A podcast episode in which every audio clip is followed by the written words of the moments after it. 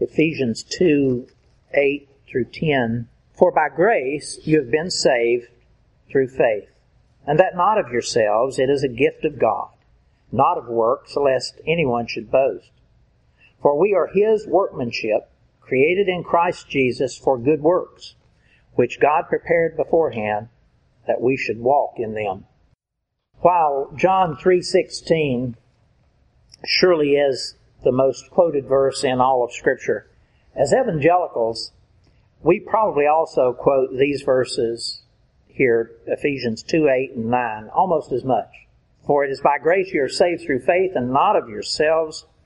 It is a gift of God, not of works, lest anyone should boast. Those words are so very simple, so clear and to the point. And they really leave no room for question. The exact and only means, method, and condition by which you and I can be saved is by grace. By grace. Through faith. Grace, God's generous, free, and totally unexpected, undeserved divine favor and love and pardon. It is by grace that we're saved.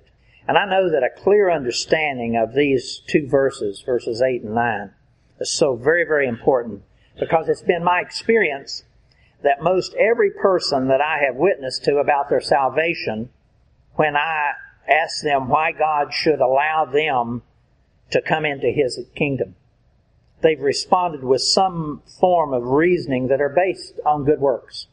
I hear words like, well, I try to do my best as, good as I can, be as good as I can be. And uh, I, I really do try to treat people in the same way that I would like to be treated. And then sadly, there's a similar response that's also given very often, even by people who truly believe that they're saved. And I'm speaking specifically about this vast number of people who live here in our southern Bible belt who at some point or another walked down an aisle and prayed a sinner's prayer, perhaps back in their childhood, but have since not given much time or effort to following forward with their faith. Now their answer is often in a two-part response. Now because they do believe that they have received Christ because they prayed that one prayer, they'll have a two-part response. And so when I say to them, why do you think God would allow you or any person to come into heaven.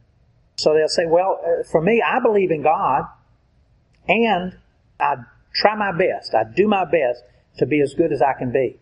And that response is really very consistent. Each of them having some form of self-effort that must be added to God's grace in order for them to be saved. Two parts. But that's not what Ephesians 8 and 9 say. It's not a two-part reason. For it is by grace that you are saved. Now, as I read back through scripture, you can see that that's not a new response. Going back to the rich young ruler that we studied about some time ago. In Matthew 19 verse 16, he came to the Lord Jesus and he said to him, Good teacher, what good thing shall I do that I may have eternal life? Did you note those words? What good thing shall I do to have eternal life? There seems to be this naturally occurring belief that we must have to do something ourselves. We must have to do something ourselves in order to be saved. Now Jesus, of course, he knew the right answer for this young man. And it says in one of the other accounts of, in one of the other gospels that Jesus looked at this young ruler and he loved him. And then he lovingly walked this young man through these steps that he would have to follow in order to have eternal life. Sadly, the young man at that point in time did not respond well. He turned and walked away. I do hope that sometime later on that he did turn back to Christ. I don't know. But now keep in mind though, that these gospels tell us in several places that Jesus was always able to know the thoughts of the people around him. And that was surely so with this young man. So he knew that this young man had not always done perfectly good works of righteousness all of his life, although the young man had protested that. Jesus said, follow these commandments and these commandments. And the young man said, I've done that all of my life. Jesus knew that that young man had done well, but he had not followed all of those commandments all of the time. And he knows that neither do you and I, and that's why he gave us these words later on in Ephesians 8 and 9. For it is by grace then, not of those works. It is by grace that you're saved through faith, and that not of yourselves, it is a gift of God, and not of works. Not having done all of those things well. These are clear and plain words regarding grace and good works. And though we should not make any mistakes in our handling of them, as I have been studying through this, I have come to fear that I have perhaps often not handled them as well as I should have. In my zeal to give the right understanding about grace, I have perhaps left people with the wrong perceptions about where works fit into the whole plan of God. I confess that I, in most cases, have abruptly left off at the end of verse 9. And by doing that, I may have sometimes left those listeners with a misunderstanding about whether or not good works are really supposed to fit at all into the plans and purposes of God. Because remember, you're talking to a brand new Christian or someone who is not a Christian. And so they haven't been studying a lot about these sorts of things. And I fear that perhaps by leaving off at verses 8 and 9, that I might have given them an understanding that good works are not important to God. That might sound foolish to you all, but to a person who does not have much of a relationship at all with the Lord, they're easily confused. And so I do fear that I might have given some of them a, wrong impression about good works. So may I say to you and to me, loudly and clearly, that such is not the case. God surely does want you and me and all other believers to do good works. Let me say that again. God surely does want you and me and all other believers to do good works. And that understanding is given to us very clearly here in verse 10. It's given to us as clearly as grace is given a clear explanation in verses 8 and 9. Here in verse 10, God tells us straightforwardly that good works are the very reason why God has poured out His grace upon us and He saved us. Listen to these words. For we are His workmanship, created in Christ Jesus for good works, which God prepared beforehand that we should walk in them. You've heard it said that God does not save us just to simply place us somewhere on a trophy shelf to be looked at and admired. And that's what he's telling us here. He has far greater plans and purposes for us. And they're described for us in these words, good works. And those good works that he has planned for us, they're carried out in so many different ways, all during our, our daily lives. Sometimes they are demonstrated just simply in the lifestyles that we're living. Because people are looking at you and me all of the time. And so those good works require that we lead wholesome and godly lives, walking daily in the ways of the Lord Jesus. And then the blessing then comes on to us. Because as we walk in His ways, we not only enjoy gentle and peaceful days ourselves, but that same gentleness and peacefulness that we have within us, it extends on down into the lives and into the behaviors of our children and our children's children. Our good works providing a living witness to them, to influence them and others, to want that sweet love of the Lord Jesus for ourselves. In the message last week, I spoke about attending my 50th high school reunion. Uh, another thought that I have pondered is, as I walked among those classmates at that reunion, what did they see as they looked at me?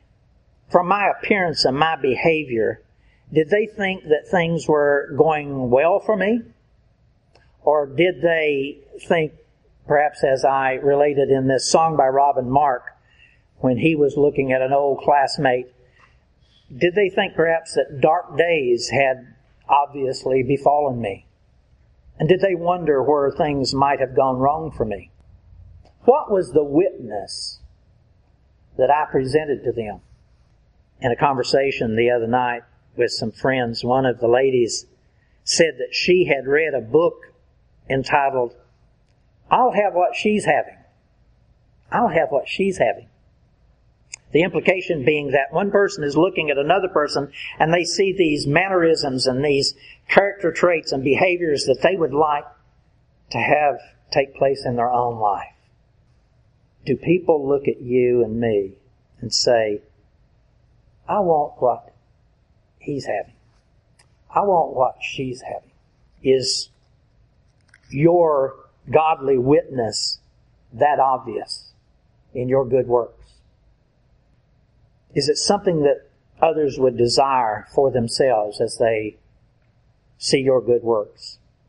Or again, do they instead look at you or me and wonder what might have gone wrong?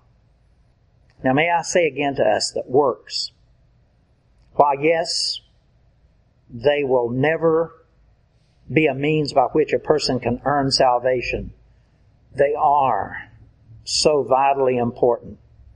And may I emphasize that by saying they are not only desired by God, they are actually required. They are commanded by God. Listen to this. This is in Matthew 5 verse 16.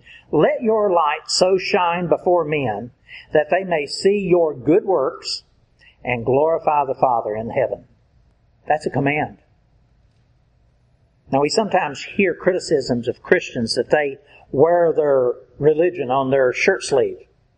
And while there are some people who may do that in a wrong manner, may I say that if your and my Christianity is not somewhere close to the surface in our daily life, if other people have to actually ask if we are a Christian, then we are probably doing something very wrong.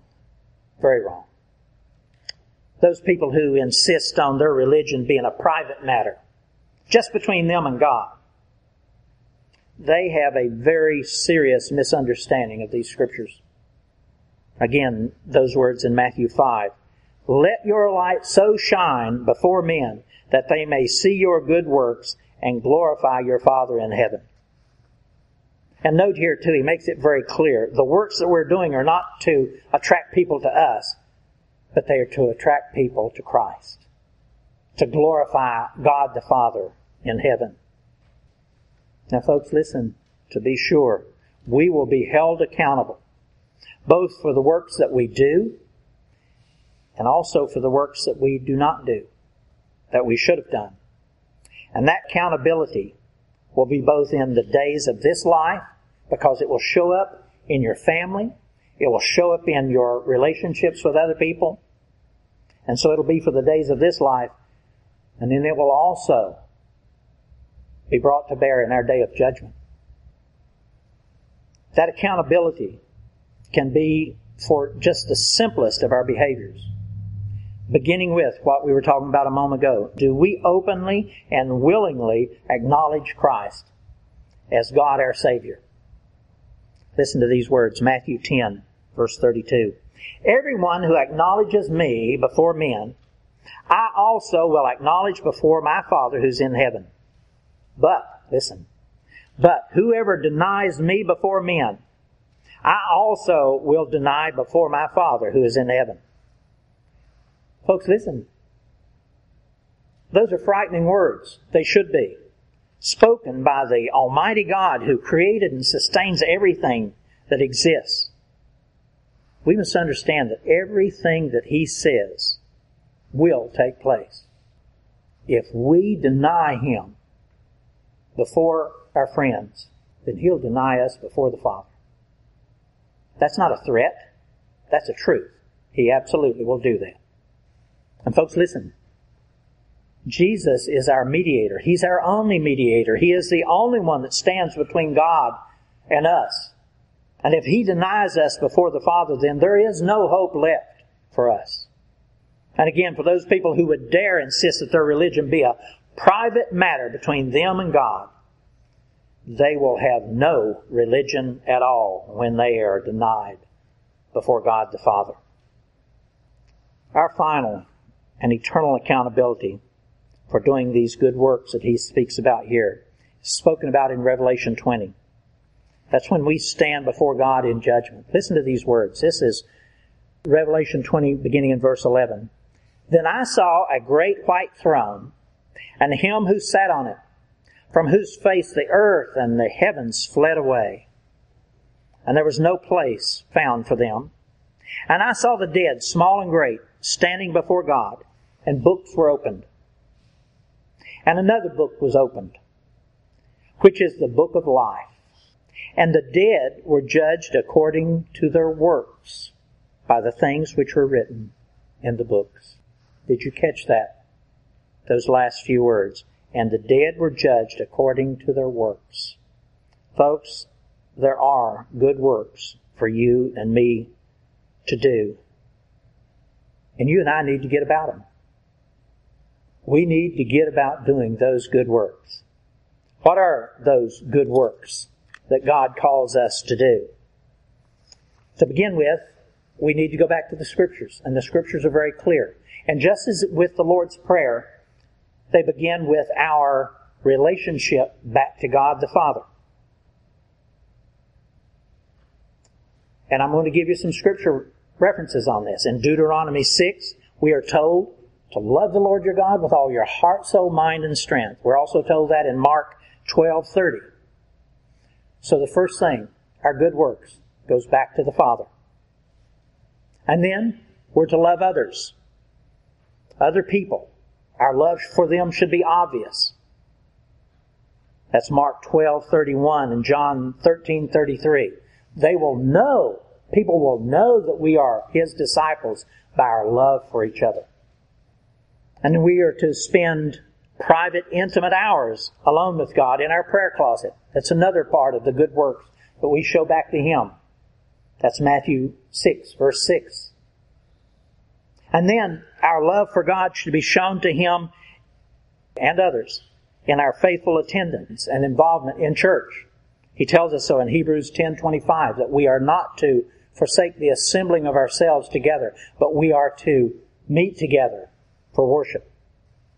And then we are to also have a continual study of these scriptures to show ourselves approved. That's found in 2 Timothy 2. And then he tells us that we are to give generously from our finances. That's found in Luke 6. All of those are good works and they keep right on and on. And all of those are focused back towards God. But then he wants those good works to then reach on out and to be the wellspring of works that we will be involved with all during our day in everything that we do. And he describes that. Listen to this. This is back in verse 10 of Ephesians 2. He says, For we are his workmanship, created in Christ Jesus for good works, which God prepared beforehand, listen, that we should walk in them. This word walk speaks about all those many common ordinary activities and, and lifestyles that we involve ourselves in each day. That is our walk.